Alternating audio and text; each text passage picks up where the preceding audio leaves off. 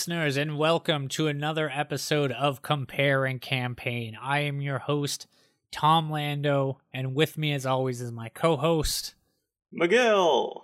And we were just having a D&D talk. It's, uh, it's the 27th of April, 2021. And uh, this is episode, what, uh, 58?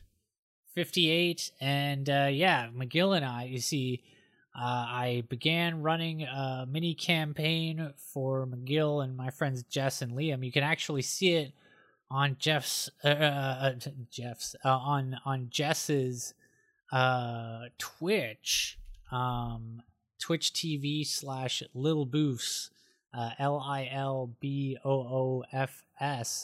can see an episode of me running the first session of Ashes Against the Grain, and she will probably uh, record and stream the next episode. I always is, forget uh, that she uh, streams those. Hope I didn't say anything too stupid. Uh, I thought it like like I I watched it back and it was very enjoyable. I thought it nice. was uh, it the session went really really well, but um, McGill has just been telling me about how he's just leveled up his character and uh, he chose to roll his hit dice for uh, his hit points increase. And me personally, I feel that you should take average, or you know, I don't know. I I just uh, you know, it's funny in my in my regular game, I actually I treat the players as having rolled the maximum each level because I want them to have like as much HP as possible. Um, I guess mainly because it's just like the most intense game that I'm running where like, you know, I'm going to throw the most at them. And I like the dice. I'm I'm just a fan of that random number generator uh, in all aspects of D and D.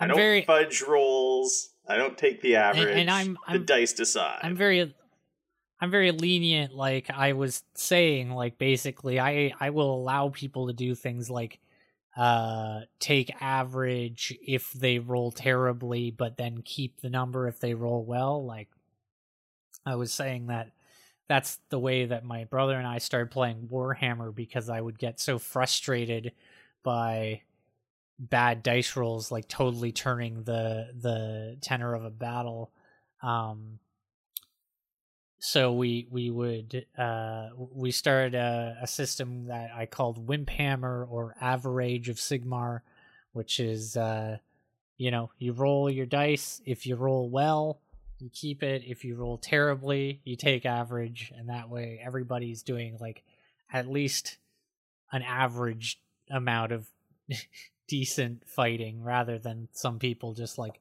dropping their weapons mid game and ruining everything. And as I was saying to you, Tom, part of the reason I like the randomness of the dice is because it can add that little bit of flavor. So my character in your your campaign, uh, he's a an orc barbarian, but I rolled terribly for his hit points, uh, leveling up to level four. Uh, I rolled consistently bad on my hit dice but I'm just going with it because I find it kind of funny that there is this burly orc barbarian following the path of the totem warrior. His totem is a bear, and he's really strong, but he can't take a lot of damage, and that amuses me. And uh yeah, what else? I mean, um it occurred to me listening back to the most recent episode that's gone up that like these episodes go up late enough after we record them that like our references tend to be pretty stale by the time they come up. The, the newest episode we were talking about Evergiven, everybody's forgotten about that. Um, we got kind of lucky with the Mortal Kombat one because Mortal Kombat's just having a moment right now. But you know, we might as well talk about it anyways. We both watched the new Mortal Kombat movie. Yeah, that's right. Kicked ass, I thought. I, I thought it was pretty good. I didn't think it was like totally kick ass, but uh, it's like an hour and 50 minutes long. And right at the one hour mark, that's when it gets really good. I felt um I I was I think I was on board the whole time uh but like I liked that they basically went back to the formula of the original film and like deviated from it as little as possible. Like it's just a series of loosely connected fights basically. But um, no tournament. I don't get it. I don't get it man. I, that's just dispensing with the nonsense of the tournament in the first place because it's not like Shang Tsung doesn't literally cheat every time. Oh, that's um, true, but they even base the movie around the fact that there's a tournament and then just forget about the tournament entirely. I mean, Shang Tsung cheats. What it, it happens every time. Um, I was also going to say, uh, more. Oh, I really like that like the pacing for that movie is like fast forward basically it's like they're when when sonya blade is explaining the history of mortal kombat it's like they know that the audience is only going to be half listening at that point because it's so self-explanatory that like she barely takes a breath in explaining the whole thing she's just like da, da, da, and we're just seeing like they're looking at pictures of Mortal Kombat. They see Nightwolf in a book. Uh, some people fight, and there's Kano, and it's just like, yep, we got it all. It's all done. Nobody, nobody stop talking. Nobody stop for anything. Let's just move on to the next fight as quickly as possible. And uh, I dug it. The big highlights for me were definitely the fights and the way the characters are depicted. Like the, I mean, some people do go into Mortal Kombat for the plot. I am not one of those people. Uh, for me, the way a Mortal Kombat movie succeeds is showing me the characters from the video game, having fights, and doing their trademark moves and like looking like the characters. Boy, did it deliver that! Uh, I gotta say that, like, really the only thing that that wasn't totally in line with the characters from the video game is that Kano's face isn't made of metal, but I don't know, that's forgivable. He was still mean, really funny. Even then, it's like just the part over his eye, usually. Like, yeah. Um, anyways, uh, yeah, I was. Um, my favorite part was the spamming the sweep kick part. Um, my favorite part was Kung Lao doing a fatality. That was the best part of the movie, man. Yeah, Kung Lao was awesome altogether, but uh, his his saw blade fatality was terrific. That was a very uh, new era Mortal Kombat, but yeah, it was it was dope. All the all the fatalities. But this is what I wanted to bring up is um Son uh, okay, I won't spoil, but like someone gets killed with a garden gnome and like they sort of foreshadow it, but like I all I could think was like, is that like a reference to a friendship that somebody has in the game or something? But I looked it up and I couldn't find anything, and so now all I can think is like they're going to have to put a garden gnome related move of some kind in a Mortal Kombat now to explain what the hell happened there. I am wondering if they're going to put out a new Mortal Kombat game soon that fills in a few things from the movie, like adding this guy Cole as a character because the main the protagonist of the movie isn't a Mortal Kombat character; he was just invented for the film. And uh, so I'm wondering if they're going to try and cram him into the next game to make it fit. Well, they easily could. Do you know what has happened in the plot line of Mortal Kombat at this point as of Mortal Kombat 11? Um, no, not entirely because I haven't played a Mortal Kombat game in forever. However, I did recently watch the trailers for Mortal Kombat 11, and it sounds like they're resetting the timeline. There's some like the the villain is Kronika who can rewrite history. There's two timelines now. They've done like a Star Trek. They've done like the new J.J. Abrams Star Trek, and oh, wow like uh, like there's alternate versions of all the characters that can like fight each other. Like johnny cage has an alternate johnny cage and like the alternate johnny cage has like man, man i think there's like one uh, in one of the alternate realities it's like two characters that don't have a kid have a kid now and like um and they keep adding all these other characters so now like terminator's in it. Yeah, I know, and Rambo's in it too. Yeah, but now they can just do anything from any of the timelines, so whatever. You know what? I'm totally on board for it. I like that they're they're making lore around the idea of two people picking the same character for a fight. exactly, one hundred Like percent. like normally it's just two people pick the same character and one of them is wearing a slightly different costume, but now it's a totally different, you know, Johnny Cage from a totally different timeline. I like it. Um, yeah, and certain characters are evil in certain timelines and not evil in others. Uh, yeah, it's it's wild stuff. So like at this point, they wouldn't even need to make a new game. Really, they could literally just put Cole in Mortal Kombat 11 as a DLC and be like, "We pulled him in from the time sphere" or some shit. Have you Um, played Mortal Kombat 11? Only a tiny bit. Is it any good? The thing is that i uh like i'm not inherently good at fighting games enough to just pick up a mortal kombat and get a sense of how good it is right away um Because after watching the movie, I'm definitely in the mood to play some Mortal Kombat, but I I, don't that- know which game to get my hands on. Like 11 looks pretty darn cool, but I don't know. I hear Mortal Kombat X has uh, some good stuff too. You play as the Xenomorph in that one. yeah that's the best that's just like me in fortnite but um no i mean i i think that those games would totally deliver in terms of like what you're looking for after watching that movie i think uh one thing that i'm pretty sure they introduced in the newer games is a thing where there's like you can set it to a mode where fatalities are much easier to do rather than having to like learn the combo for them. And so that like makes the game immediately a lot more gratifying.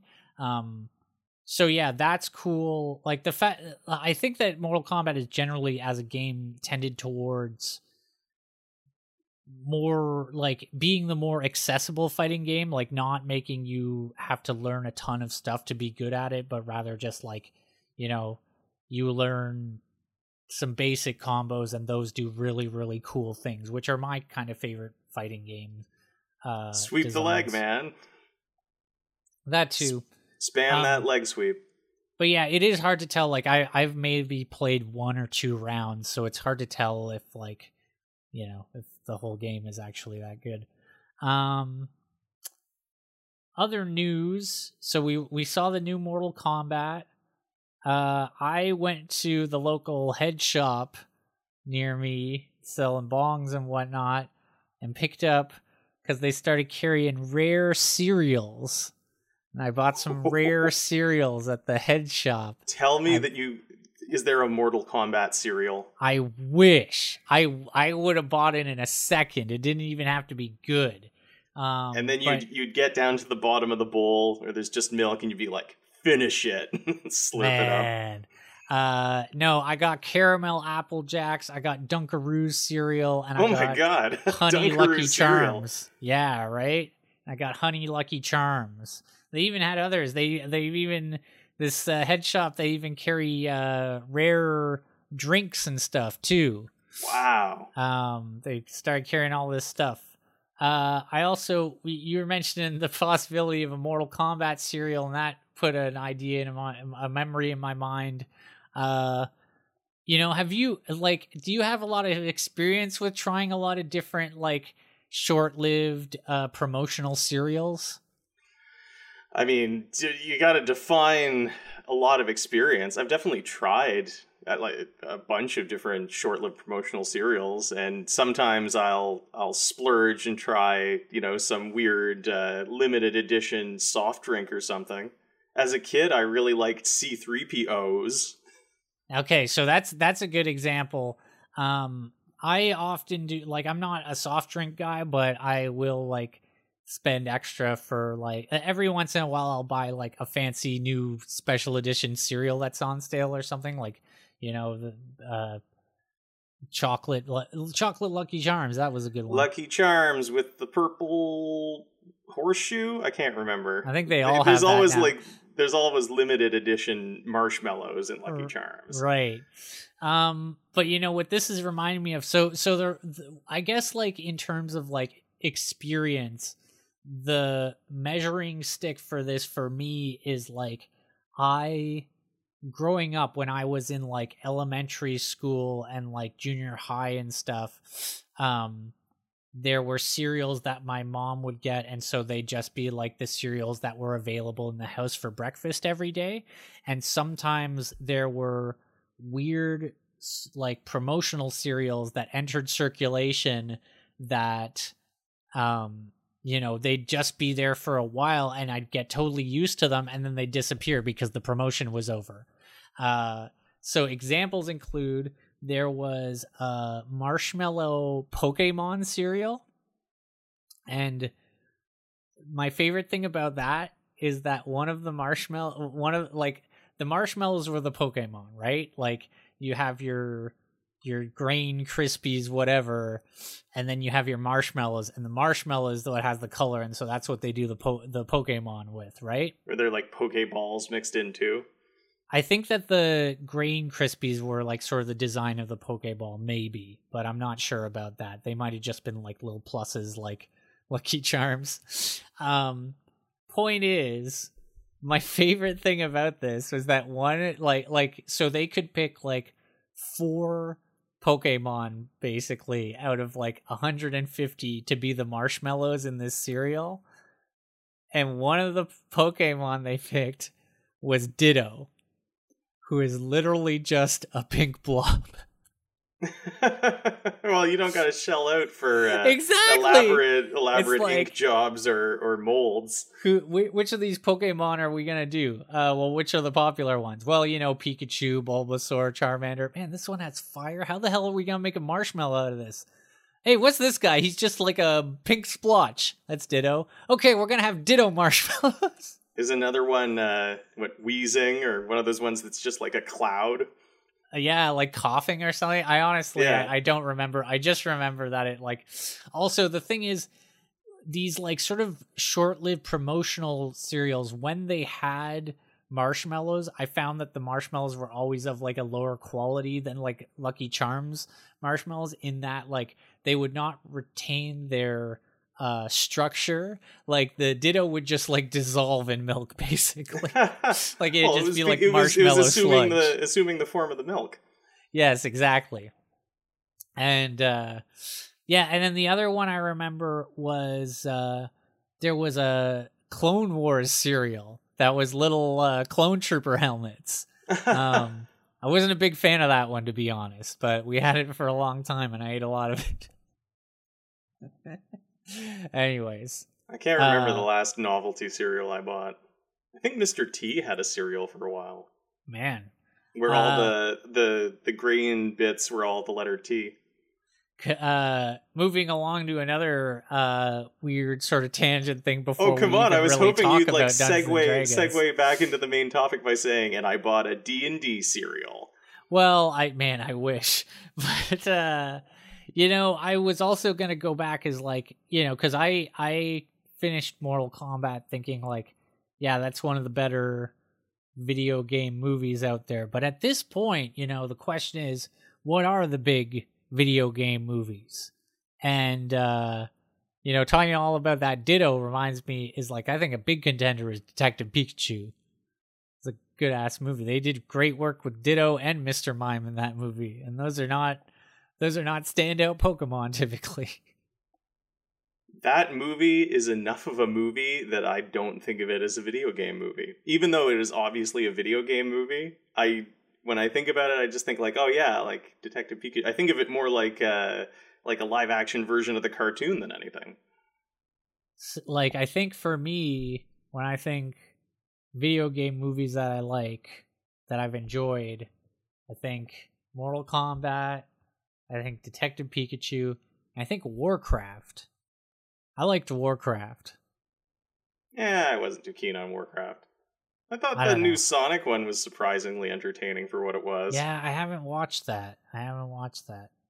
No, I like Warcraft. I wish there was more Warcraft. That's like Dungeons and Dragons.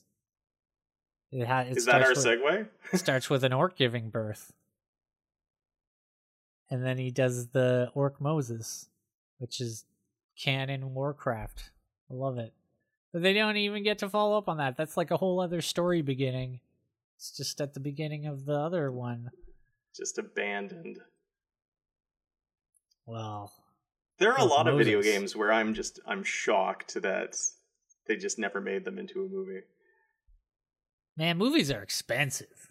I don't know. They are, but like you, you know, it was a time in the '90s where they were like, okay, this video game's popular. We're making a movie. Sometimes they're Mortal Kombat, and sometimes they're Street Fighter.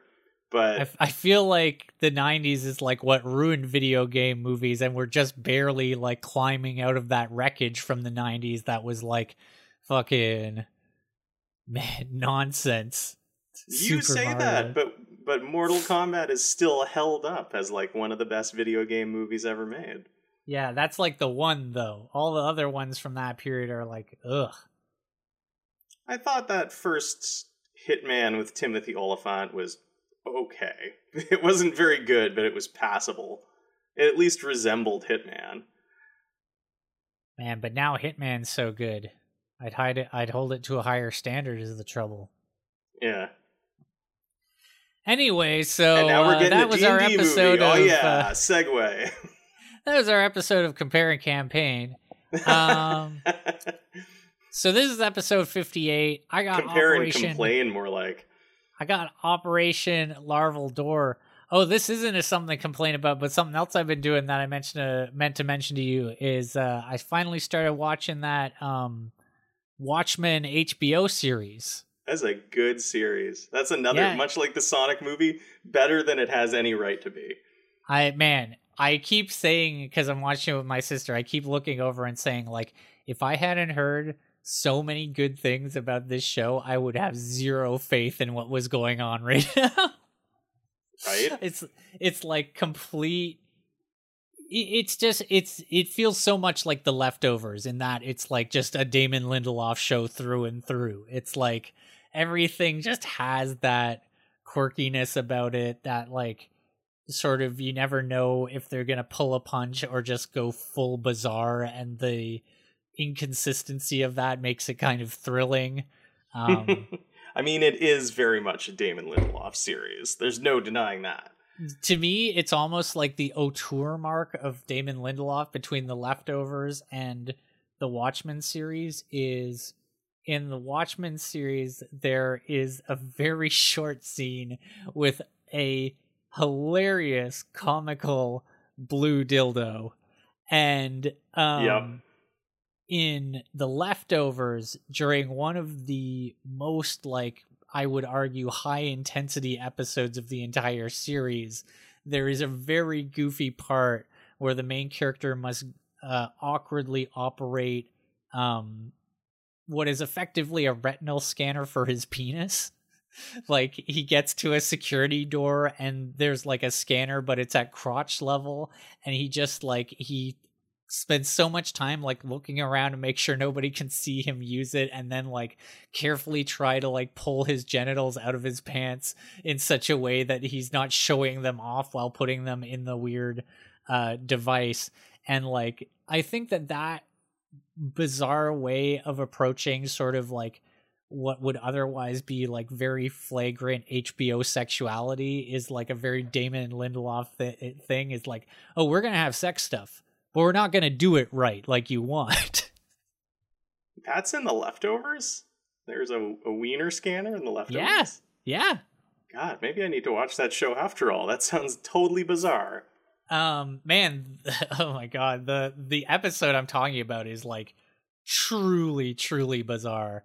Um, and and again, I think like I think maybe there's a lot of people who enjoyed the Watchmen show. Um, like you say, it has it's better than it has any right to be. I think maybe uh the leftovers, certain elements of it. Certainly, I would f- say like the stuff that interested me was like sort of later in the show, but like I think that that stuff may come off in a better light now that Watchmen has sort of like you've gone through that nonsense and it turned out okay. which is very much my like you know my my experience watching watchmen is basically like you know normally with these damon lindelof things i feel like i'm being strung along and it's just like a bunch well i think the worst of it is when you feel like you're being strung along and the best of it is when you understand on its face that it is like going to be very like like I was saying, like you're never gonna know if it's just mundane weirdness or like totally off the wall or like what you're gonna get. Like I, I was saying to my sister, like Damon Lindelof shows are just like this shows anything. It it's it, it could be anything. It could be a thing. It could be anything. And and so that sort of like um establishes what's so interesting about watching the show. It's so often you'll be like, well, what the fuck's going on here now? Um but as long as you don't feel like you're being strung along on sort of like a typical mystery plot or anything and instead you're just like sort of enjoying the weird buffet for what it is um i think it's kind of like that's the state in which to enjoy uh his work in my opinion at this point that sounds about right from what uh, i've seen of lindelof's stuff um, and uh, yeah, I think I think. Well, I guess the the thing I was I that I don't know if I mentioned uh recently at all is I watched that um if I if I mentioned on the podcast that I watched that Invincible cartoon or I watched a bit of it and I didn't really enjoy it, but like I realized afterwards that it really put me in the mood for a superhero thing. And like Watchmen is very is very much a totally different thing from the superhero thing that I was envisioning, but there's still enough of like a superhero thing in the air for me these days that like I, I've already talked to you about it is like I've got this hankering to do after we do our current mini campaign, a superhero mini campaign, Yeah. the all time greats that I have uh, already put a ton of work into just uh, because I felt compelled to. Uh, I just kind of got carried away with it, and uh, Cool. very excited to do that. Hopefully, be talking about that at some point. Yeah, I'm really excited to see what you come up with uh, regarding that one. That one's fun because um, with the you know I'm doing the mini campaign format, the same format where it's like between there's going to be about like six parts, and between each one there's a jump of about four levels.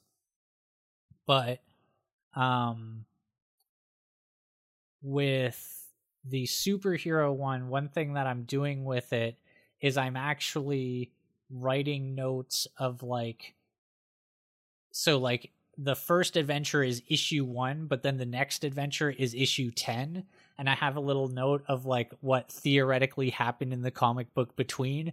It's like uh this one there were some guest writers for a little while. There was a subplot about werewolves uh but then this is like really the beginning of the important arc. And uh so i've been yeah i've been reading a f- some comic books and stuff. I read a bit of uh of the black and white blade comics from the 70s Oh wow. today. Man they're did you know blade's supposed to be british? Oh man, it's another uh, John Constantine thing. he's uh he's born in uh, or, or ray den no he's uh born in soho. Uh his mom was a prostitute and um when they there were complications in childbirth uh, so they called a doctor, but the doctor turned out, to be a vampire and, and sucked his mom's blood dry. But since he was born during that process, he became Blade with an immunity to vampire bites and stuff. And the funniest thing is that he like literally explains this to a person like in a car ride in like the first two pages of the issue that I was reading. Anyway. Um, yeah, very excited about the idea of doing superhero role playing games. Uh, but yeah, I, I I got off my thing earlier. I was saying, uh, I got Operation Larval Door. It's still happening in hell for me, and you've got live from Eberron session twelve, and according to this, it's the last one. It is the last one. Means that and next time I'm gonna get to brainstorm some crazy ending. Heck yeah. I'm looking forward to, to hearing what you come up with, and I'll share some of my thoughts on I want uh, to do as much as possible to subvert expectations. They All Die in the Mournland. um, but yeah, this is sort of the the unofficial end of the Live from Eberron campaign because I don't even remember the spe- specific reasons uh, why this one ended. It was just one of those things where like people got busy with work and we had to keep pushing back the game and pushing back the game, and then eventually like it just petered out and. Uh, you know a long time went by where we just weren't playing d&d and then we picked it up again at a later date with a different campaign because this one had fizzled away you know how it is but it's kind of a shame because uh, it certainly ends like just as we're about to get to some really fun material Oh man, well, I guess uh guess I'm excited to hear about it for what it's worth.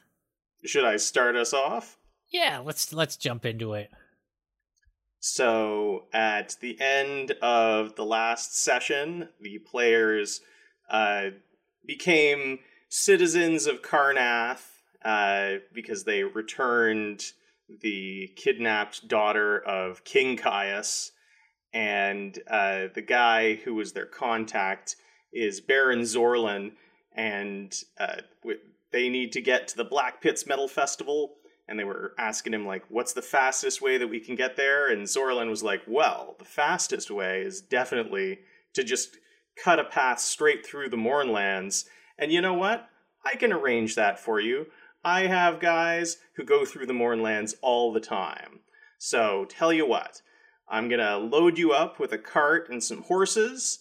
You guys head down to fort zombie that's right on the border of the mornland and uh, there you'll meet up with uh, a cleric named Orvis, and Orvis will be your escort through the Mournland to get you down to the Black Hills. And they were like, okay, I guess. None of the players really knew that much about the Mournland, so they were like, doesn't sound like a great place, We're but about to find out. but on the map of Eberron, it really just looks like a desert. So they're like, all right, sure, why not? Fort Zombie sounds weird, but okay. So I started this one off. Uh, I do this sometimes with my players, and I'd be curious to know if you do it as well. But I often like to start the adventure and stuff's already happening. And then I take a minute to sort of do a flashback to before they left to see if there's any like shopping or downtime that they need to take care of before the adventure continues. So in this case, it yeah, starts. I've, I've done similar things with my cyberpunk game, and and even uh, Ashes Against the Grain, the mini campaign that I'm running to some extent is like, you know, I do an intro that basically, you know, we've done the character building, like the shopping and stuff beforehand, but I have an intro that sort of glosses over that. So in this case, uh, it starts with Alan Dare just waking up suddenly. He's been sleeping in the back of this cart that they're using to get to Fort Zombie. Uh, he like sits up. He slept really poorly. The only two people in the party that need to sleep are Alan Dare and Mervyn because all the others are elves eh, or some other race that doesn't require sleep. And so Alan Dare wakes up and he's, you know, really groggy, groggy, didn't sleep well. It's right before dawn. And uh, so I, I, you know, describe the scene and say you're in this open topped cart that was once used by farmers to transport goods to market. It was provided by Baron Zorlin along with a pair of draft horses. And uh, it serves well as a means of travel, the destination being Fort Zombie. And then I go, flashback to before you left is there anything you want to like buy or stock up on before you go and give the players a little chance to do some shopping and be like okay i want to sell my you know my old common sword and buy a better thing that sort of stuff and then we loop back to uh, the adventure uh, they were traveling through the night they spent much of yesterday just like getting prepared um, alan dare wasn't able to find a replacement hurdy-gurdy, and he was disgusted that Mervin tried to like pass off uh, counterfeit hurdy-gurdy Oh, no. as his own. Uh, so Alandare instead bought a lute, and he's like plucking away on the lute, but he's unhappy about the fact that he still hasn't gotten his instrument back, and he never will. Damn it, because the the campaign ended. Um, Should have settled for that counterfeit. I guess so. Uh, Nikto is driving the cart. Uh, Cole, his or Kolothoth, his uh, bodyguard and follower, is seated next to him. Gabriel and Marcus are just sitting on the back of the cart, or you know, I gave them the option they can like walk alongside it if they want. And Jalen has fully adopted the zombie manticore as his mount and named it Rot Stench. So Nice. Rot, Sten- Rot Stench is following along behind the cart as well. And uh, they and he sort of scouts ahead, and in the distance he can see Fort Zombie poking out of the fog. There's this like thick gray fog looming over everything before the sunrise, and through it, uh, maybe an hour away, he can say see this black gothic structure of Fort Zombie. And as they approach, suddenly the air is full of the stench of rotting flesh, and the you know the pallid light of day is trying to fight its way through the fog, and uh, the the fort comes into view. It's three stories tall. It occupies the space about the size of a city block. The walls are covered in jagged spikes to discourage people trying to scale them, and the stones of the fort have this weird texture to them that looks like peeling skin. And then as they approach, they can see atop the walls there are armored guards posted at intervals, but none of them are moving. And the only sounds are just like the breeze and the clopping of the horses. And the closer they get, uh, like as they get closer, they realize all the guards are all zombies, just standing there at attention. Fort Zombie is a zombie fort. It is a zombie fort. It is, in fact, a zombie factory. Um, it used to be a military facility uh, during the last war, which was the war that sort of created the Mournlands, this like magic radio uh, radioactive fallout zone. Uh, but now it's this zombie factory that King Kaius uses to fund his other operations by selling zombie armies to people. And so the the players pull up out front the gates and there's just no one there except the undead. And then finally orvis the cleric like his head sort of pops up over the battlements and uh, he goes like oh oh uh, come in. You know he gets the zombies to turn a big wheel and the gates open and then he goes down to greet them and uh, Orvis is a little messed up as well because he lives so close to the Mournlands. So, as a weird sort of characteristic, he has a small third arm growing out of his breastbone and and uh, so Orvis greets the players, and they're like, "King Kaius sent us here, and you know the Baron Zorlin sent us here, saying that we'd be able to get passage uh, through the Mournlands, and that you might be our escort." And Orvis is like, "Oh yeah, well, I'm afraid that uh, they have an ulterior motive." The house Deneith in Darguun, on the other side of the Mournland, ordered a battalion of 500 zombie soldiers to be delivered directly Ah, and and King Kaius sends the undead through the Mournland because the dead don't rot in the Mournland, so you can keep the zombies fresh when they're in transit. And Orvis also says like he suspects that Kaius sees this as like a weird form of branding, where he's like, "Oh yeah, my dead don't rot, man. You'll find no decomposition by the time they arrive." So uh, they they start, you know, they look at the map and they start planning their route. Uh, the trip through the Mournland takes two days, and the plan is to follow this old pre-war overland trade route. Uh, Orvis draw, you know, he, he says like, and you know, don't worry about this. I used to do the the trip across the Mournland with my father. Like I must have done it dozens of times before he died. And mervin goes like, "Well, how many times have you done it without your dad?" And Orvis goes, "Oh, never. But don't worry, he's coming with us because his dad is a zombie oh, now. Oh now." my God. Orvis's dad is named That's rules. So Orvis and did Norvis you write are. all of this? This is all Yeah, just you? Man, this rules. I'm glad you like that. Um, so yeah, Orvis uh, replaces their cart with a fortified coach. He puts a big cask of goodberry wine in it, the only curative potion that works in the Mournland. Uh, and they all get suited up, and and by the like the light of day, they set out with this horde of 500 zombies following behind them in military ranks. And uh, so the Mournland the ground, the first thing you notice is that the ground is really weird. It's like squishy and spongy, even though it looks like sand. Oh man, it's Um, creep. Yeah, it is. It's a lot like the creep. And the trees, the further in they get, the more the trees start looking like these like fleshy sea anemones Do that you guys, sort of. uh, or, or do you ever play uh, StarCraft much? I've played StarCraft. I'm not like a diehard player, but I know enough about it. Because because uh, the Zerg when they build their buildings, it spreads creep. Yeah, It's the gross stuff they build on. that like brown muck or uh, purple, like purple muck. Kind right? of. It's like almost like purple scales on the ground. Yeah. Yeah. Um so yeah, the Mournland is all like spongy. The trees look like fleshy anemones that sway as though they're underwater.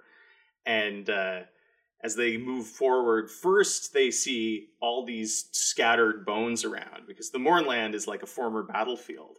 So first they see all these scattered bones, but then uh, as the trip goes on, they start seeing more and more corpses that are not decomposed at all. So like these ancient dead soldiers that look like they were killed just moments before because of the magic that prevents decay. Can I do a weird tangent? Yeah. There's a Dragon magazine that uh, I remember reading when I was younger. Uh, they were doing a review for a, a Call of Cthulhu project, a, a, uh, a product that I think was called Horror on the Orient Express. Basically, you get on a train and it goes to a creepy Lovecraftian nightmare world. Um, but I just remember being like so stricken as a kid by like the descriptions of what you see out the windows when the train goes through the mer- like nightmare world. And one of the things that always stuck with me is there's trees that from the branches instead of leaves there are human hands hanging off and That's the human awesome. and the human hands are weeping milk from their fingers which is like the most fucked up image I've ever seen is like a fucked up tree with human hands that are spewing milk. Um yeah, that would be in the Warlands. That's great. I'd have it too, like as they watch, one of the hands falls off the tree like a fruit falling to the ground, and then when it lands, it starts Scuttles crawling away. away. It's a crawling claw. Yeah. That's dope. So they start seeing all these these corpses of former fallen warriors that haven't decomposed in like a century or two, and uh, as they're getting sort of more and more into the Mournland, and the the border and Fort Zombie have like disappeared into the fog behind them, so they're like right in the thick of it now. Um, they're surveying their surroundings. They're all on high alert because they totally expect weird stuff to be happening. And across the plains, they catch sight of these clusters of gelatinous polyhedrons, not just gelatinous cubes, but all different shapes, bounding along, like bouncing and rolling, moving from Like corpse Rover. to corpse. Hmm? Like Rover. Yeah, a lot like Rover. It's like a cross between Rover from The Prisoner, for those who don't know. You should look it up, kids. Man, and the original Prisoner, please, not the remake. Um, yeah, it's like a, a cross between Rover, a gelatinous cube, and D and D dice, I bet I could make a remake of The Prisoner that doesn't suck. It's called Bloodshot Panopticon. Oh. um. At this point, I was using. I had bought a uh, a whiteboard. I still have the whiteboard. In fact, it's hanging on my wall in front of me. I'm using it more like a bulletin board now. Um, but I had bought a whiteboard and some dry erase markers so that I could do some basic battle maps. And the gelatinous polyhedrons, of course, I just use D and D dice to represent them. And uh, it, it has to be like the colored, transparent ones. So these this this uh, what do you call it? A pack, a herd of gelatinous polyhedrons is bounding along, and as the players watch, A they bowl notice of gelatinous polyhedrons. a bowl. It's like a cauldron Yeah, of bats. Is there a plural noun for gelatinous cubes? A cluster of gelatinous cubes? I like A the s- idea of a bowl. It just makes me bowl? think of like a little bowl of jello, bowl of shake, Jell-O. shaking, a little vibrating there. So they notice that the polyhedrons are moving from corpse to corpse, and the corpse will sort of get absorbed, and all the flesh will be dissolved off of it, and then the polyhedron will bounce away. And after a moment, the bones sizzle, and then the corpse begins to regenerate, returning to that first moment of the soldier's death in this constant cycle. So the instant his soul was gone from his body, the, the corpse returns to that state and the players are all like, Ugh, it's really distressing. And then overhead, they know. I loved the Mournlands. Like I was just so excited to finally run an adventure here because there's there's lots of resources. Uh, the Eberron campaign guide We've done a tavern pick about it before as well. yeah, exactly. I the think, campaign uh, guy has it, and I uh, partic- there's- I just want to shout out like I particularly like the way that they kind of blundered into this trip to the Mournlands. Like I recently played in that game where my friend has sort of like Eberron as a part of his setting and we went into the Mournlands and like the thing was it was really hyped up, you know? We got special gas masks and stuff and uh pills to stop us from bleeding extra bad or something. I can't remember what the hell it was. Um point is like I think there's something to be said for doing this thing where they're like, "Oh, Morelands, uh okay, whatever," and just throwing them in and then like, yeah, this this this is fun. yeah, and uh, I I really liked. I, I didn't want it to be like a death sentence because they're going into this bizarre place. So I was like, "What's the Uh like what's the- my like my award-winning module, Trapped in the Underdark Forever. but what's the best way to prevent it from being a death sentence? It's not to buff up the players, it's to give them an army of zombies that they're escorting. But that's also sort of a double-edged sword because they can't they don't want to lose any of the zombies, otherwise they'll the delivery will be subpar.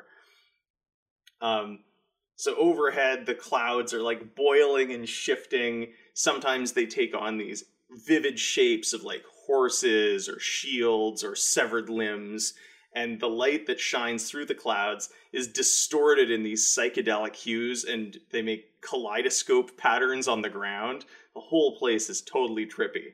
And so the first big encounter that they have is uh, it starts to rain.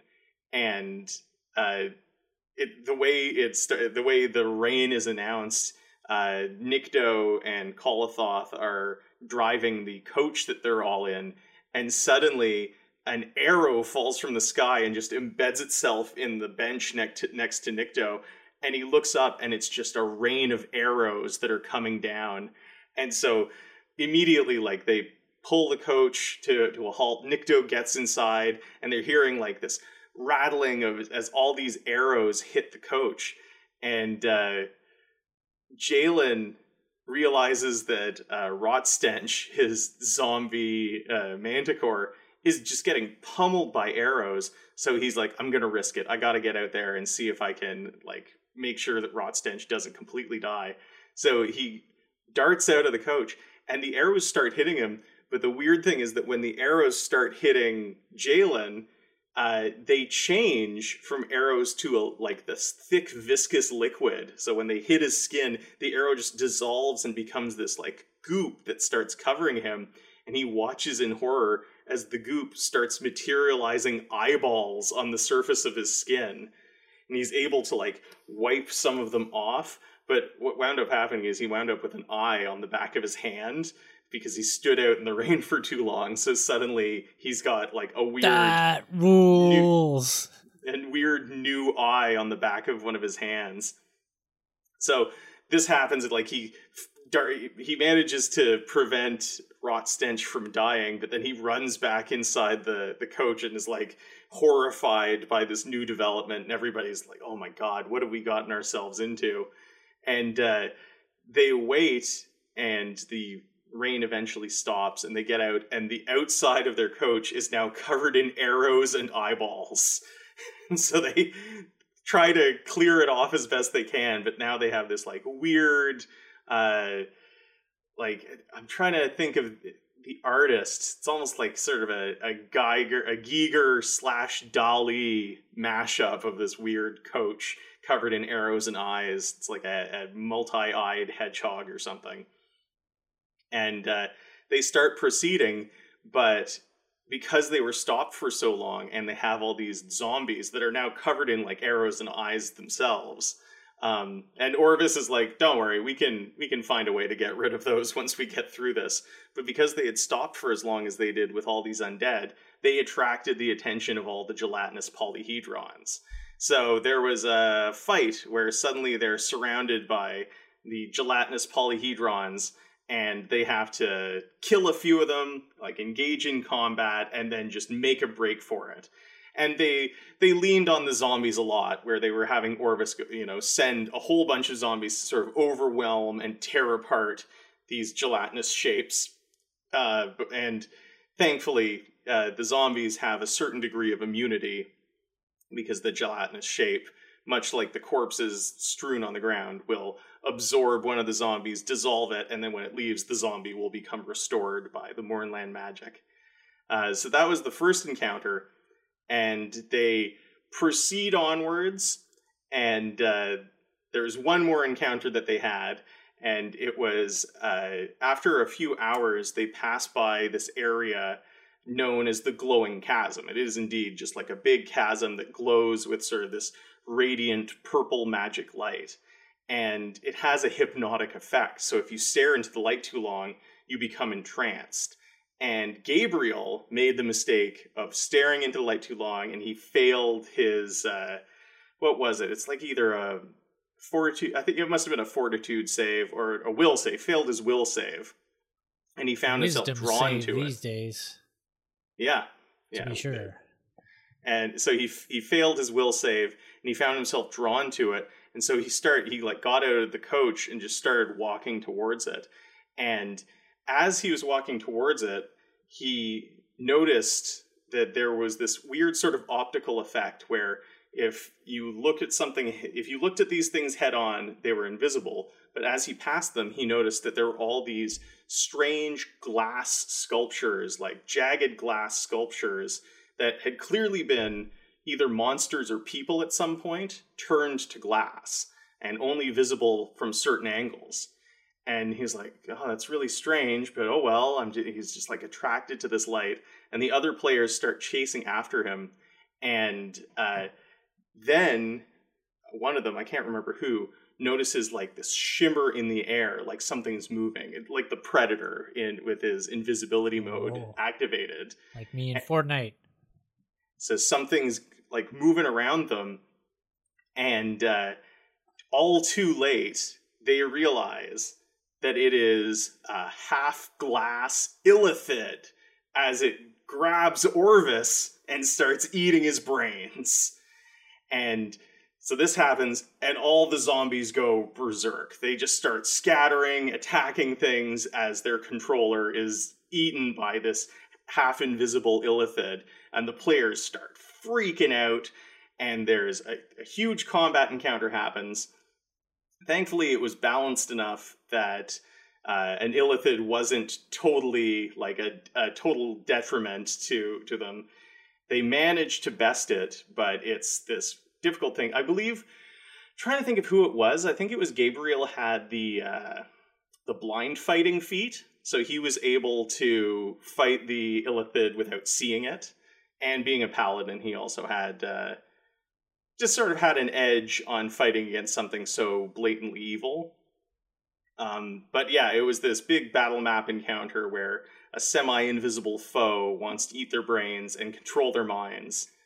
And they manage to best it and like take a second to recover. And during that moment when they're like catching their breath, trying to recover, and uh, Jalen and Nikto have some degree of necromantic powers, obviously from having a zombie uh, manticore mount. So they're able to like herd all the zombies back into the military ranks, and they realize like, oh god, we cannot stay here a moment longer. Like we don't have time to rest. So they load back up onto the coach, you know, go yeah, and and take off and get all the zombies marching behind them.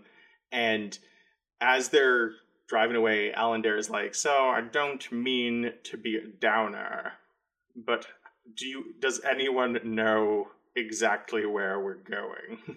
and so they have to get out the map and and sort of try to trace the route that Orvis was leading them on.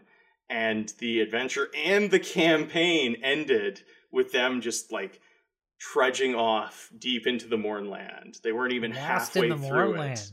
Yeah, they basically got lost in the Mournland with an army of Basically, of the start of a whole new campaign. It really could have been like you could run, you could easily run a whole campaign in the Mournland. I frankly, I should at some point because it there's just so much material to draw upon. You can get really crazy and weird. Uh, it's such a deviation from standard D and D because standard D and D is you know sort of a Tolkien style of fantasy where it's all vaguely based on like medieval England and there's magic, but there's not too much magic, and magic is often used either in fights or just for fun illusions. Uh, but the Mournland is just like turn everything upside down, all the weird stuff you can think of. That's what we're gonna do. I'm glad you Coming liked uh, some of the trees. details there. I really like the stuff about the zombie factory. That's great. Generate a bunch of zombies and then march them through the Mournland because they don't deteriorate. Yeah, that uh man, hell of a way to end it. I wonder what I'm gonna cook up for the next for the next one. Yeah, at least it went out on a high note.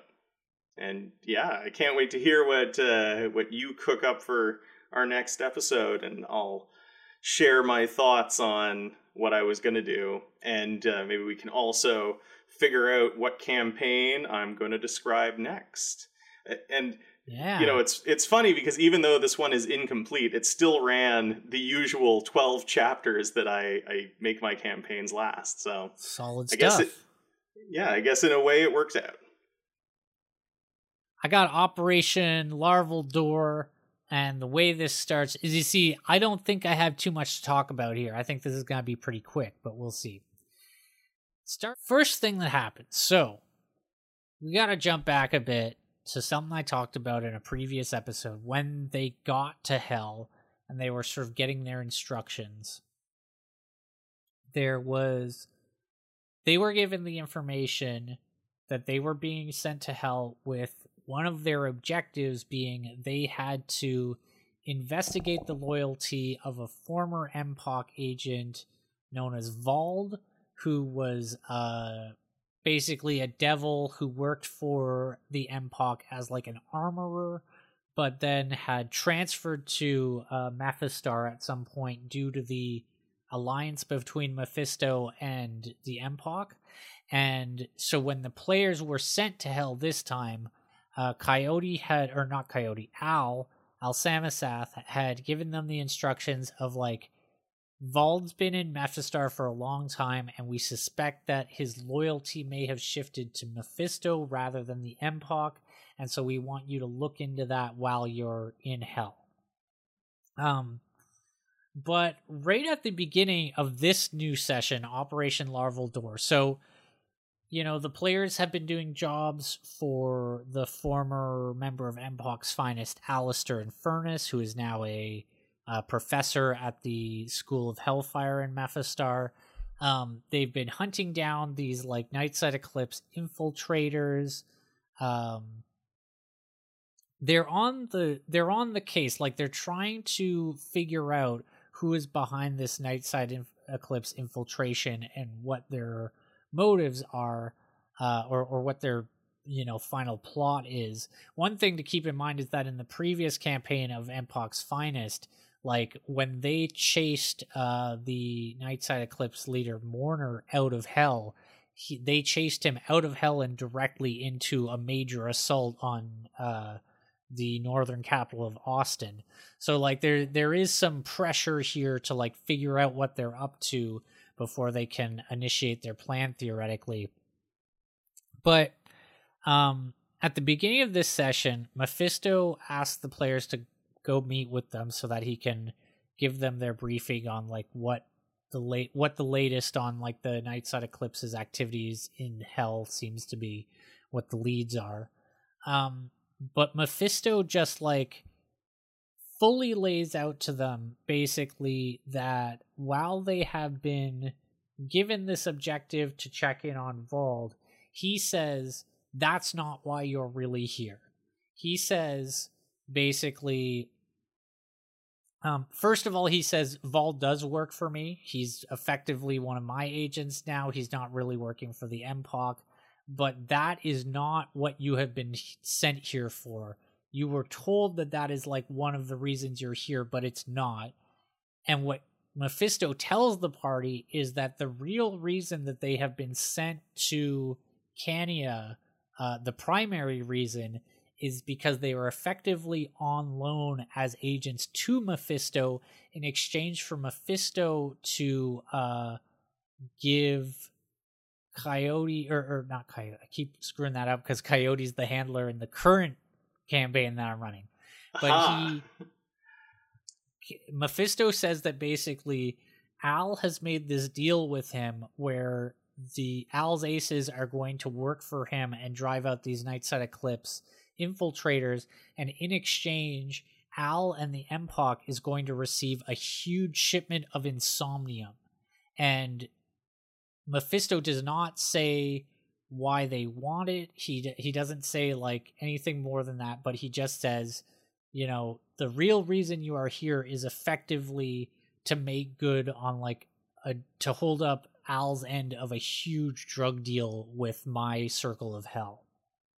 And I was gonna say, there's been a lot of insomnium the past few uh, sessions that you've described, and I was hoping like it's gonna pay off in a huge way. Are they gonna drug a bunch of people with insomnium or something along those lines? Well, at now at this point, like it, it hasn't been said to them, but the players are effectively thinking to themselves. I remember like they had basically started to discuss amongst themselves, like is Al just an insomnium addict? Like, what what is his actual motive here? Like, we've figured out already. Been that... asking this stuff since the beginning. What's the motivation of the MPOC? What's the we... motivation of Al?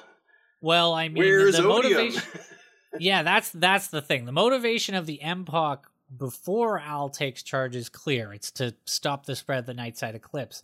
But now that Al's in charge and we've established that he's not the original leader, oh, the original leader Odium is missing, he's kind of beleaguered. This idea that he would then uh like go into this major drug deal with an archdevil, it like kind of shakes the faith of the players a bit. Again, it's like it's not certain. It's it's it's not like Mephisto said, "Oh yeah, he's addicted to insomnium and he wants all this insomnium." But he has told them enough that they're like, and they're kind of paranoid now as well because they've started to turn a bit evil, and so like there's right. that element of like sort of self-interest and paranoia that they're like, "Well, did, did he lie to us? Did he trick us? What's going on here?" And so suddenly we have this element of uncertainty um, but Mephisto tells them this, and he says, like, that is basically just, I'm going to lay this all out for them.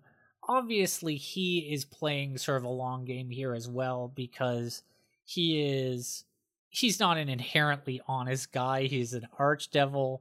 Um, his reasons for sowing distrust among the characters with their own leader is like very sort of diabolical in nature. Um, but having laid all that out, he says, now back to work then. So so here's your actual briefing for this one. Um at this point, the situation we we talked about last time they ran into some wild devils at the end of the encounter uh who were dealing with the nightside eclipse basically devils that had retreated like run off into the wastes of Cania, which are this huge frozen hellscape of glaciers and stuff. And then they are sort of like they've formed their own sort of wild devil tribes out in the wastes that like harass the more loyal like the loyalist uh forces of Mephisto and like the mines and whatnot. And so Mephisto says like obviously we need to teach them a lesson because they've started working with extraplanar allies like the Nightside Eclipse, which I obviously I, I can't have.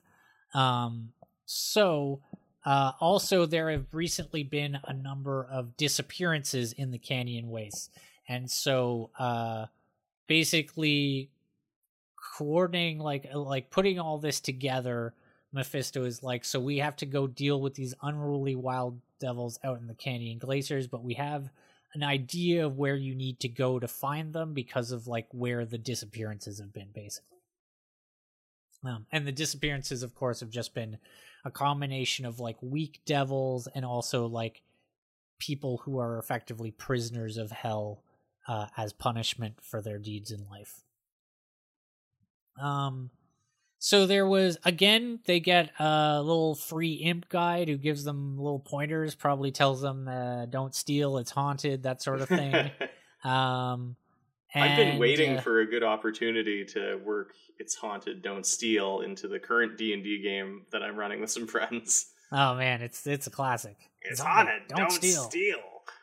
Um, and uh, but yeah, I had uh, I got some fun little doodles on the page here with the notes, but um, there were a few interesting encounters. Uh, I did here again. This is also uh based on a like a Adventurers League module.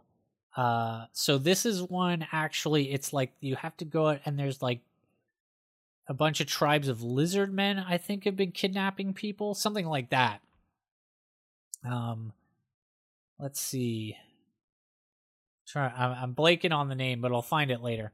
Uh, the point is, uh, there's a bunch of. This is one thing that I actually I, I wanted to talk about. This is that these D and D Adventurers League modules and and the published campaigns in general, I would say, particularly the earlier ones because they hadn't sort of like refined them as much. I feel like these early adventures have way too much travel time. Like, you know, the Hoard of the Dragon Queen has a travel time point where it's like just endless rolls on the, on a table of like encounter after encounter. Oh, there's hobgoblins. Oh, there's a giant. Oh, there's a thing. And it's just like it's like, can we please Ah, get man, to the skip- thing? Yeah, skip to the good stuff. can we please get to the thing that we're trying to do and so i did like you know i'm always trying to make the most of what they give me. And so part of that was like having this adventure be sort of a trek across the Cania wastes um, as opposed to what it is in its original form uh, and the adventure is called drums in the marsh. But you know you go you spend so much time traveling and deciding how you want to get there just to get to where the lizard men are where the disappearances have been happening in this module because it's like you know and, and this happens in a lot of these like especially in the first season these modules like they'll have the part that i want and then beforehand there's just to pad things out like an extra part that's like oh to get to the site of the adventure do you go by foot or by river? If you go by river you're attacked by uh, some piranhas and squids. If you go by land you get attacked by some bandits and rogues. And it's just like like you know i always try and find a way to make that encounter more interesting if i can or i try to. Uh but it's you know it, it's it's an annoying part of the design of these early uh modules i find that like was kind of a trend in in 5e and so um They love to throw in those random encounters. well and i mean I, i've done it in my modules but i make sure that the tables are a lot tighter and like everything that comes up is something that would be interesting Right. um I only ever really run uh, random encounters when it seems like my players are ripping through the material too quickly. Or I'm like, oh man, like I budgeted an hour to, you know, get them from point A to point B, but they're it looks like they're going to get there in 20 minutes. So let's run a couple of random encounters along the way. Um, so what I did take from this uh, adventure is I kept uh, there's a run in with a giant goat at one point. I like the idea that you're going through hell in the icy wastes, and then you just find a giant goat that's kind of a mean customer, and uh, you know, big ass, big ass woolly horned devil goat. It's great. I like it. Um, That is great. I you know, I you know, uh, it's uh, encounters with giant animals underrated. I mean, it. I, I like I like this because it's just like it's kind of out of the uh, it's out in the middle of nowhere. It's like oh, it's a devil, it's a hell goat. Um, I uh, this reminds me of a story. Um, back back in the day, me and my good friend Scott, we went to uh, Iceland. Back in the day, I I've been to Iceland, and we took a trip up to the old Viking Parliament there, the Althing which was where all the different tribes and chieftains and uh, lawyers, because they were very litigious uh, in medieval Iceland, oddly enough, um, they would go and like air their grievances and whatnot, and and it was actually the site. You know, obviously, every once in a while things would kind of boil over at the place where the grievances were aired, and everybody brings all their armies basically and so like there have been battles at the Althing and that was really amazing to see is like be at that ancient valley and see the places where the battles happen that I've read about and been like man and there's Law Rock where they fucking used to yell at each other until they had to duel to the death um but the reason I'm saying all this is that we got to the Althing uh so we decided to bike there this is an embarrassing story for me because um you know, we we stayed at this great hostel in in Reykjavik that had all these amazing uh, features that were included with the hostel. And one of the features was they had all these bikes that you could rent. Like you could just rent a bike from the hostel, Nice. and it was like covered with your collateral with the hostel. So like whatever. And um, so we went on a bike ride to the Althing, which I used to bike when I was like younger, but I had not biked recently enough at all to prepare myself for like an actual cross country bike ride. And so like foolishly I had thought it would be just like riding a bike. Um but actually my legs turned to jelly and it would it took us a long time to get there because I just like destroyed my legs and by the end like he was literally my buddy was literally like dragging me Oh wow. anyways how how far was it? Oh man, I I don't know Reykjavik to the Althing. Uh, I guess I could look it up. How far from Reykjavik to? Yeah, then you gotta spell Reykjavik. Yeah, I gotta spell Althing all weird with a Thor. Um, situated approximately forty-five kilometers east of what later became the country's capital, Reykjavik. That's uh, that's quite the trek. I remember uh, we stopped uh, at a at like a roadside KFC there, and I got to have Icelandic KFC, and that was a fun experience. Um, all the, the man, there's so many cr- like Iceland is basically a crazy fantasy world. Like, um, you you're out in the fields, and there's like fields of moss that are like like a giant mattress. Like you could just lie down in the field, and the moss would just be so soft that you could just sleep there. Um, there's streams that you can get water from like like fresh water but then you drink it and it tastes like blood because it's full of iron um they got uh there's all these rocks that are just sort of standing by themselves that the icelanders believe have elves inside them that like the elves live in the rocks basically so you gotta I be saw that in that chilling movie with all the rocks. Eurovision. Yeah. And um yeah, and man, and there's a rock in Reykjavik that like has been there for like the longest time and they tried to get rid of it to like do construction in that area and nobody could break the rock and now it's like like a cultural heritage point is like no one would ever allow anyone to ever break that rock. The unbreakable rock. That's cool. Um, That's a you know what that is? That's the setup for an adventure right there. Like a D&D adventure. There's an unbreakable rock, but it cracked. What does it mean? So the thing is, we got to uh, the thing, and I was like dead, and I was like, "Oh my god, how are we ever gonna get back?" And we got there so late that there were no buses going back to Reykjavik from there. They they stop really early, it turns out, and so we went to this really nice, like, sort of like chateau inn and restaurant at the Althing, and I got super drunk on screwdrivers, and I was like, "All right, let's." let's bike on back to Reykjavik. And like fairly immediately, my drunken power like failed me, and and it wasn't gonna work out. Um, But early on, when I was very drunk and we were biking away from the Althing, we ran into on the side of the road some wild goats. Bunch of wild goats, and I drunkenly Huh. chased them around in a field. And Scott said, Scott said, Tom, stop drunkenly chasing around those goats because I don't want to have to tell your family that you were drunkenly killed by goats while we were in Iceland. You know, there are there are worse uh, fates. They're less They- appropriate they were fates for tiny- Tom Lando's end. they were tiny goats, and also that would have been hilarious. Yeah, it would have. R.I.P. Tom Lando, killed by goats. I could see it.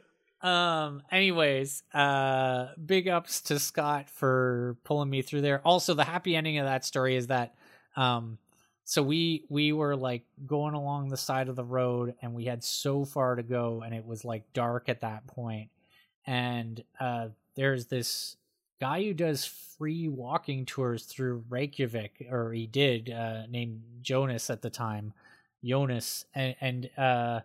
Jonas had told us he had like assured the whole tour group that basically like the crime like like crime rates in Iceland are so low that like you should feel totally safe hitchhiking everywhere. Like the idea of being afraid to hitchhike is not a thing in Iceland Huh. and like is a great way to get around.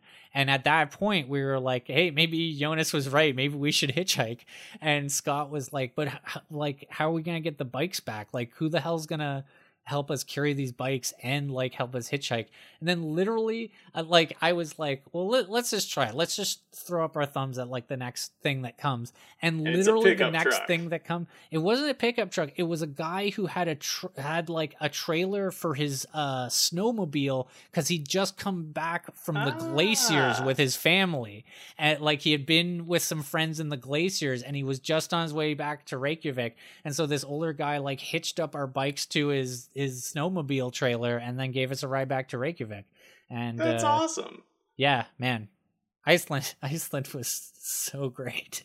Damn, dude, it's that's so pretty wild. cool. Although I will say it's it's a wildly expensive place. Uh Jonas, who I will also say is like I remember some of his tour was like fairly politically incorrect and like he'd probably be canceled by now if he was given free walking tours. Um just, you know, the kind of thing there he's like too casual about talking about the acts of rape that the Vikings committed. Um but uh the the thing is he his whole thing was like this idea that the modern viking is inherently lazy but he's smart enough to know that he can make people come to him and then he can rob them and that's the entire basis of Iceland's economy is uh just like people come to Reykjavik and pay way more than they should Ah, for I literally I everything see. I He's- see. like he's he's like you know people say uh oh we're an island nation so it's hard, so hard to bring stuff in but i mean i've had liquor from europe that is cheaper here than it is when i got it in europe.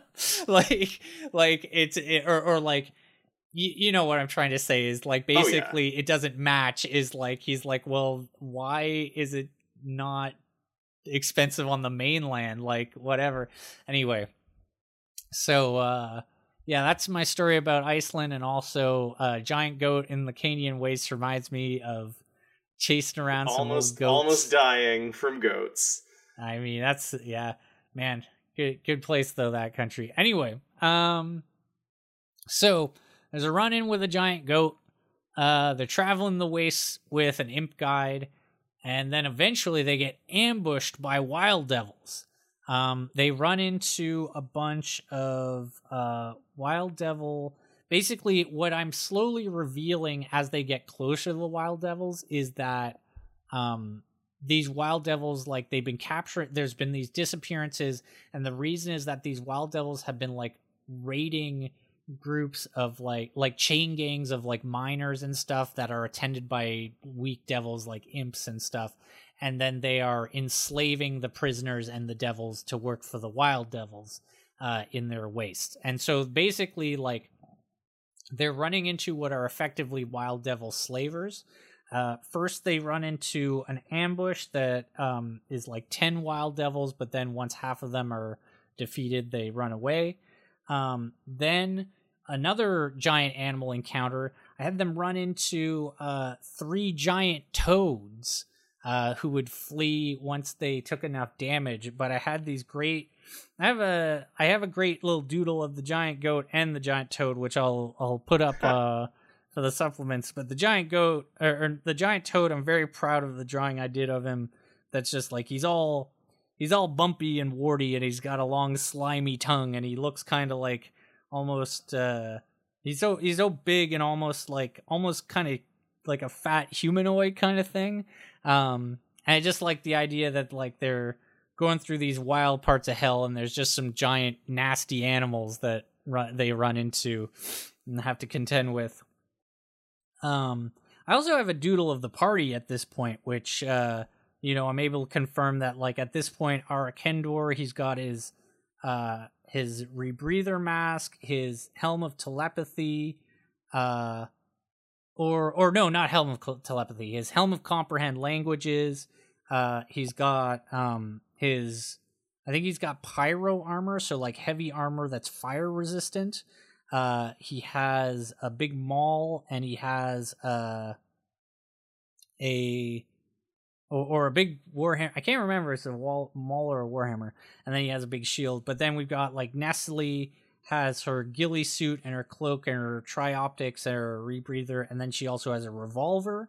And then uh and then Chessie, uh, she has a rapier and she has her cloak and everything and uh all her equipment and everything. So that's all neat. A little update on where the party's at. Uh, after running into the giant toads, they ran into a group of actual like uh, slavers, which included uh, 15 wild devils uh, and a wild devil shaman, and also there were 10 slaves, uh, five humans, and five goblins. And the shaman, I gave a special ability which I uh, from this point on started using a lot actually i don't know i may have even given it to some monsters or or npc enemies in the modules that i've written but um basically so there's the warlock attack eldritch blast it's your go-to warlock attack 1d10 force damage it's solid there's all these invocations which are little warlock bonus abilities that you can get which improve it in some way so you can get Eldritch Spear, which uh, increases its range to be super far. You can get Eldritch, uh, I think it's like Eldritch Push or something, and it basically makes it so that when you Eldritch Blast people, they get pushed back. Uh, the very popular one is Agonizing Blast, which adds your charisma bonus to the damage. But I created um, for my games, and I definitely pitched it to Goblin Press at some point um, the idea of an, an additional invocation modification of uh, Eldritch Blast that I gave this the I think this was the first time I used it was on this uh, Wild Devil Shaman was a modif a version of it called Eldritch Snakes where basically instead of doing a series of Eldritch blasts you do uh, a shorter range Eldritch blast that has a grappling effect if it hits. And basically, the idea is your Eldritch Blast becomes like ethereal snakes that you shoot out of your hands and you grab someone with them. Cool. Yeah, I was very, very pleased with myself for designing this thing, and it's something that I continued to use for a long time. Like, I feel like the idea of an Eldritch Blast that grapples is like just like restrain would be maybe a bit too far because restraint is like very debilitating but grappling just like holds a person in place and i like the idea of like you know grabbing someone with your warlock attack having it like reach out and grab them get over here hey yeah there we go we brought it all back um so they dealt with the slavers and they freed the slaves although like freed the slaves. The thing is, they're still working for Mephisto, and at this point, they're basically like turning them back into prisoners of hell. Um, but the finale of this uh, adventure, um, and this is the way it ends in the original publication, I believe, as well, is basically the players get to a point where there is like a big three way battle of the lizard men that they are hunting down. It's like there is a fight for Supreme. Oh no, you know what I'm remembering now actually is I think that in the module the players run into some like bullywugs or something. I, I think they run into an, a faction that is against the lizard men and then it ends with sort of like a big civil war between the lizard men where the players have to sort of like back one side against the sort of tyrant that is responsible for the disappearances and the like slaving and everything um but whatever the case i kept that as being like when they get to the wild devils they are literally like they've all they've got all these slaves but they've all started fighting over who should get the lion's share of them and so I had this big fight of like 11 wild devils versus 11 wild devils versus 11 wild devils. But then the real main fight that the players are engaged in while that battle is happening around them is they fight um, another shaman accompanied by three wild devils and the wild devil king, uh, who was basically just like, you know, a, a boss monster for the uh, encounter. Um, yeah uh and and that was basically it the the only thing is that um you know they uh open up like like they there's slave pens which they uh open up and free all the slaves from but again they're just like free to go back to Mephisto and toil as prisoners of hell um but then uh for the next operation the thing is that the players are going to be sent on the hunt for the person who responsible this at last. And we don't I, I can't tell you too much. I can give you a hint, maybe a hint of sorts as to who it is, because I already asked who you thought it might be.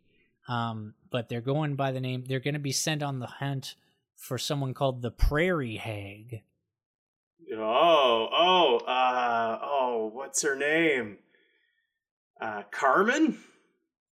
Okay, now that is you. I think that you are the fun. The thing that's funny about that is, I think either that is a very clever guess, or you accidentally guessed it because.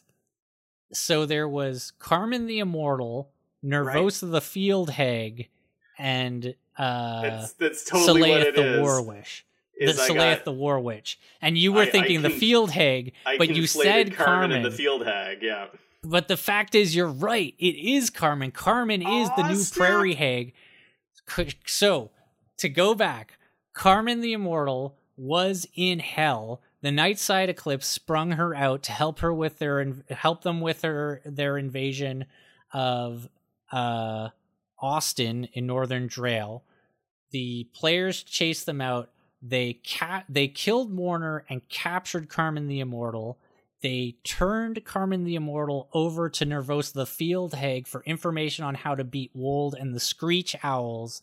Um, and in order to get her help, they had to make a sacrifice. So they sacrificed Carmen the Immortal. Ah. Later, in the end of MPOC's Finest, they encountered a, encountered a coven and discovered that Nervosa, Carmen, and Saleath were all in a coven together working against them.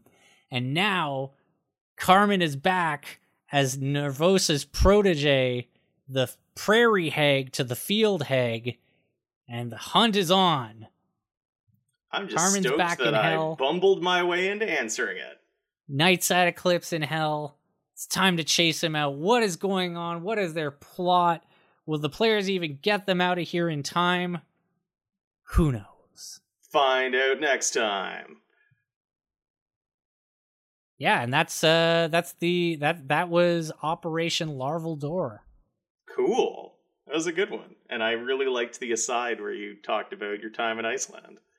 Yeah, I mean, uh, I know one of our listeners. Like, I've talked to them about like what they most enjoy in the show, and I, they have said that they just enjoy the tangents the most.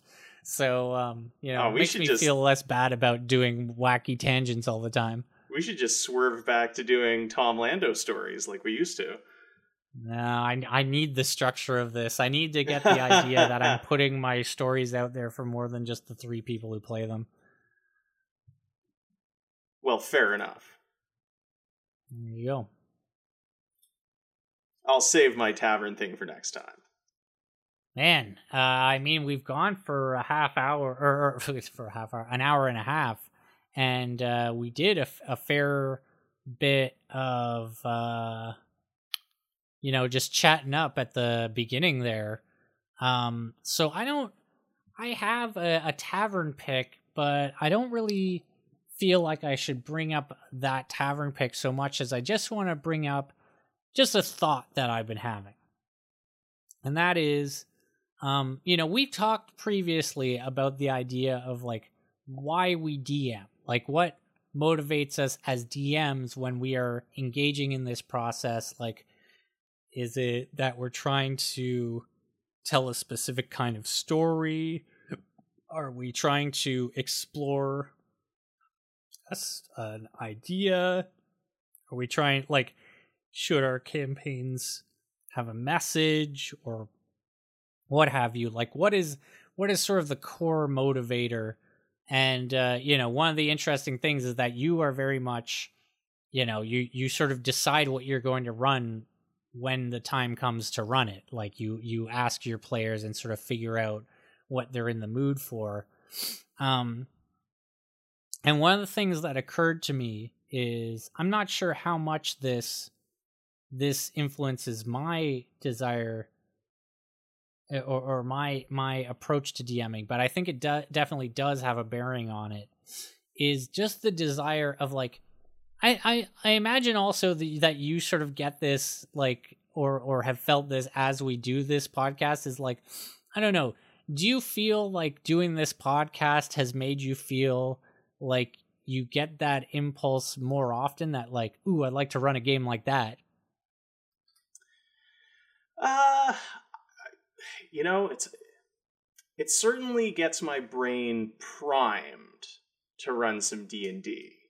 Like when we started doing this, I was kind of on a hiatus from D and D because I just didn't have the mental energy at the start of the pandemic to run a bunch of stuff and come up with original ideas. But as we do the podcast and like revisit old ideas and I hear about what you've run, it definitely inspires me and gives me some ideas to be like, oh yeah, it would be cool to to run something like that. And ultimately, I guess in part the podcast resulted in me running these little mini campaigns with my friends. Uh, even though they're kind of constructed of my greatest hits of previously run adventures, uh, it's still fun to repackage them, put a new spin on them, and and explore the game further. So yeah, in a nutshell, yeah, I do think it has gotten me back into it. And definitely like those greatest hits, like you have them close to hand even more so now because you've been we've been revisiting them for the podcast. Yeah. Um but the thing that has jumped out to me is like, you know, I am the type of person who is always like like it's so dangerous for me to have a huge trunk full of old dragon magazines and white dwarfs because I can look at like man, I th- this is the thing is that when I was a kid in elementary school, I had a subscription to PC Gamer.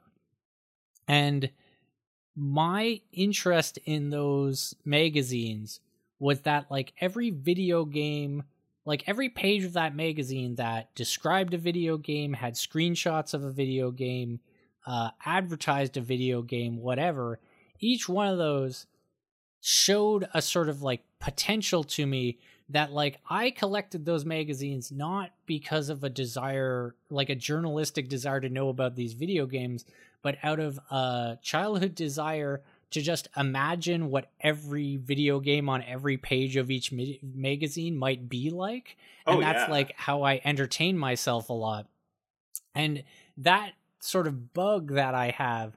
Um, I say it's dangerous to have that trove of RPG magazines because literally any one page of any one of those magazines can tend like make me want to do an entire campaign. Like like you know can totally inspire me like oh man this one idea for this monster what if i did this what if i did this and just like you know it's it's part of the reason why i talk about you know having the structure where I base my games off of metal albums because if I just if I didn't have a specific list of things that I was basing the parts of my game off of, I'd have like option paralysis. I'd be like, man, what, right. do, what do I even do? Like, I, it's like having the metal albums to draw inspiration from is similar to having every page of the magazines to draw inspiration from is like, you know, I, I, I always need something in front of me to sort of go off of. Otherwise i'm just going to be totally lost in my head of like all the different possibilities. But you know i used i used to do the same thing when i was a kid at the video rental place looking at vhs art especially for like the rated r movies that i wasn't allowed to rent at the time. I spent so much time just looking at those vhs covers and imagining what those movies must have been like. Like the the ESRB mature rating definitely like I share that sense of like having that barrier. But also with PC game like like with games you know I loved computer games and I played them all the time as a kid but I didn't have the money to just like buy a new one all the time like now now it's easy cuz of Steam and everything but back in the day it was like you know I would just marvel at like what what is this game like? Man, what is Resident Evil like? It's got a zombie, it's got a guy with a gun. Man. And then in the store, I you go to like a, a computer store and they have the gigantic game boxes that have like a flap on the front that opens up. Well, and of so course, much these to old, look at and imagine. These old PC gamers, they would have like it, it was like centerfold advertisements that were like these huge things that came out of like the most advanced AI strategy game you've ever seen. And it's just like these massive screenshots of huge battles and stuff. Um, oh, and let's not forget about the uh, Coconut Monkey demo CD-ROMs with that like, as well. Can play the first level of a dozen games. I feel like we may have talked about this previously because I definitely remember. Um, in addition to the coconut, so so I got the demo discs all the time, and that that was like a big part of it for me as well. Um, but Coconut Monkey, there was like a little like hidden passage at the back of every PC gamer for like years that was just like the epic of Coconut Monkey. It was just like all all a bunch of like really overwritten flowery like sort of grand epic writing that would all sort of pertain to Coconut Monkey in some way or another. Um, and I remember discovering it at some point and then looking back through all the issues and being like, holy shit, there's a passage of this in every issue. My God, well, it's just like hidden at the back. Anyway, um, what I was saying is like talking about going through magazines and stuff and like the danger of like how every little thing could potentially send me off on like a desire to do a new campaign. And like this used to be a problem for me is I used to be fairly undisciplined as a as a DM and so I would much more easily like start a game be like oh let's do this. Do a few sessions then be like oh I'm bored of this. I want to do this now. And like I have learned to sort of discipline myself out of that because it leads to like much more frustrating unfinished games eh, whereas like if you have the discipline to stick with a game especially over the long period of time that it takes to develop maybe that tends to be like that's what I've experienced with MPOC's Finest and stuff is like the slow burn has really paid off of like doing a reveal after the course of like two sequential campaigns and whatnot. Um, the payoff is like it it really does it for me. But doing this podcast and the fact that we cover such a large breadth of RPG topics and different RPGs that we talk about like you know there was that whole idea of like I want I I want to be a guy who runs a game of Nightbane just because we talked about is there anyone playing Nightbane and I'm like man I hope there is. You want to keep Fuck, it alive. I want to run you know I want to run Metroid or, or I I want to run uh Mechanoids. I want to run superhero game. I want to run Bloodshot Panopticon. On and on and on and on. And you know, I think part of my approach to DMing, again, it, I don't think it's the whole part of my approach to DMing, but it is it's like not the whole reason that I DM, but it is definitely uh part of of my DMing process is like my desire to just do as many of these things as I can. I know I can't like a lot of them I can't do. I just can't find the time. But to some extent it's like well, I do want to do that and like maybe I can find the time. Like this is the sort of thing this is like it takes us back to the the thing I mentioned in the first place of this mini campaign superhero campaign idea is like well, I don't know, I'm already running my main campaign, I'm running a mini campaign, I'm running a bi-weekly campaign that's a cyberpunk game, and now I also want to do a superhero mini campaign and I'm I'm I'm doing notes on it and I'm working on it. It's like it's probably what I'm going to do after Ashes Against the Grain, but you know, as I throw myself into this and enjoy doing it, I find myself being like, you know, to what extent does my DM process just boil down to how can I do the most of the things that I want to do? Because I basically want to do all these things that we talk about. I want to do Nightbane. I want to do Rifts. I want to do, uh, you know, Watership Down in space. I want to do Mechanoid Invasion. I want to do everything. And at some point, part of my like DM's vocation or impulse just breaks down to, man, how can I do the how most of these I things? Do? Yeah, like, you know, the uh, uh to get dramatic over it, it's like, how can I do the most RPGs of different types that I want to do before I drop dead? is like before some terrible accident claims my life. It's like, will I have done all the RPGs that I could have when that moment happens? Will I get to the pearly gates and be like, oh, I never got, never did that Bloodshot Panopticon game? Damn it! And then as the the goat's horns penetrate your heart and your life flashes before your eyes, you get to relive every single campaign that you ran. Man, hell of a hell, hell of a sell for doing DMT, my friend. But uh no, that that actually the the idea of like like the idea that idea of reliving them, I actually don't like that idea. I I mean, as much as this podcast is about reliving past campaigns. Yeah, what the heck are we doing if not I that? mean, the issue is that like you know, it's it's all economy of time. It's like you know, the fact that I did the first, like the fact that I did MPOC's Finest and Al's Aces, and it wasn't until late in Al's Aces that I did a major reveal about Odium and the MPOC. Um, that that took a long time and it totally paid off, and I'm really glad I did that.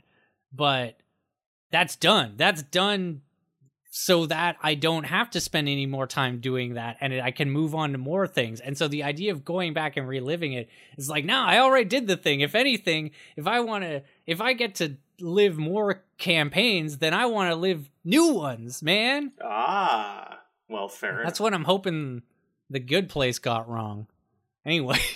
it's just infinite RPG campaigns. That's what I wanted uh, Westworld to be very disappointed yeah. Westworld kind of got up its own ass about itself, and I just wanted it to be endless RPG campaigns. I wanted to be a show about DMs. It really should be. Why don't we have that show? Anyways, that was all just a big sort of think piece on the DMing process, which I think is kind of central to this podcast in general. Um, and I think that is a good place to wrap up the podcast. Did you have any thoughts on that that before we close out? No, man, I think you really covered it. Like like do it. If you have an idea, do it. Something actually here's one thing that I can add to it is I've started doing these little mini campaigns with a group of my friends out of Toronto, people who I've never DM'd for. Uh, so I'm able to run like a lot of my greatest hits, my favorite uh, adventures and stuff and kind of repackage them so that there's a through line plot. And my friends are all really gung ho about it. They really love playing. They they are always excited to play again. Uh, it, it does help that there's just not a lot going on right now because of the pandemic. Like right now, Toronto is fully locked down, so they just have nothing to do in their evenings. So they're like, we want to play more D and D. Let's play a bunch of D and uh, the thing that I realized, because I'm enjoying it as well, is like what makes why why do we DM? Uh, why play D and D? It's because it is like the ultimate version of something like a computer game. It is a compute. It is an MMO, but the server is our brains and well, like, eh, and as a result, there's further, there's no limit to it's it. It's a right? serial drama as well. It's like it's like you're in a TV show together as well, and your character yeah. development and like like you can play both the characters, you can play both the writers' room and the audience. In that, you know, if something happens and it doesn't make sense, you can call it out. You can be like, oh, like you know, I can remind you that you have certain abilities. I can mm-hmm. remind Jess in Ashes Against the Grain, like, oh, you have this psychic ability, so maybe you could use that in this scene. And it's like that that episode just got better. And but that is something that, also yeah. it's also like it's like that. It's like a TV series or a movie or a video game, but it's also uh, it follows the rule of improv games, the yes and rule so if a player suggests something, you can just roll with it. There are no or the no, no but rule. Yeah, exactly. I like the no but. That's my D and D trick. Exactly. Like can, there's. Do we know, know anything about this wizard? No, but there is a haunted library not far from the town. Precisely. Like a video game has has edges of the map. You know, you you can run to the edge of the map on a video game and just hit an invisible wall. That doesn't exist in D and D, and I think that that's a big part of what makes it so fun, and the fact that it's so collaborative. Like everybody is telling that story together. I think I might have mentioned this on a on a previous episode, but something that has really delighted me is in talking about old campaigns that I've run with the people who I've I played with, the, my players, uh, they've remarked like we all have memories of stuff that never happened. Just these imagined events that we all took play took part in. These things all happened in our head, but we all remember them. And it's kind of it's there's something really not to be, you know, cliche or, or twee, but there's something actually kind of magical about that. This idea of like it's a great shared hallucination. Exactly, it's this shared reality that exists in our brains. We all went on these adventures, even if they're completely made up and never actually took place in any sort of tangible reality. And uh, also, I, I think we should definitely put up a link to uh, Jess's stream of our Ashes Against the Grain game because yeah. that's another example of like great collaborative storytelling where like the fact that Jess wanted so bad to basically win every carnival game created this like hilarious sort of cartoonish montage of just like failing and failing and failing and failing until you finally win every game. And often calling in my character to like, okay, I'll do it. yeah because you were just winning at everything. Knox is a yeah. a, a great physical specimen, I guess, and that's used up all my good rolls carnival. on winning carnival games, and then got bad ones for hit points. that's the thing. I was thinking that just earlier when you were talking about your hit point rolls. Anyway, uh, unless you had anything else to say, no, man, we uh, came full that's circle. Been, yeah, all right. Uh, it's been episode 58, uh, 27th of April, 2021. I have been your host, Tom Lando. Uh, and uh, with me, as always, my co host, McGill. Oh, and man, if really you want to get in touch circles. with us, if you want to get in touch with us, you can hit us up on Facebook, Compare and Campaign on Facebook. Um, if you want to check out our supplemental materials and show notes and all the stuff we talk about and then link to later doodles of things that I upload, whatnot, you can check us out on comparingcampaign.wordpress.com. And that is where we keep all that stuff. Uh, haven't had to make reference of the map in a while because they've been in hell. Yeah. But uh, check uh, check in next time for uh, the imaginary ending of live from Eberron, and uh, we'll follow up on that dang prairie hag. Level up, get that ding. Yeah, uh, yeah. Have a good one. Take care, everybody. Not me.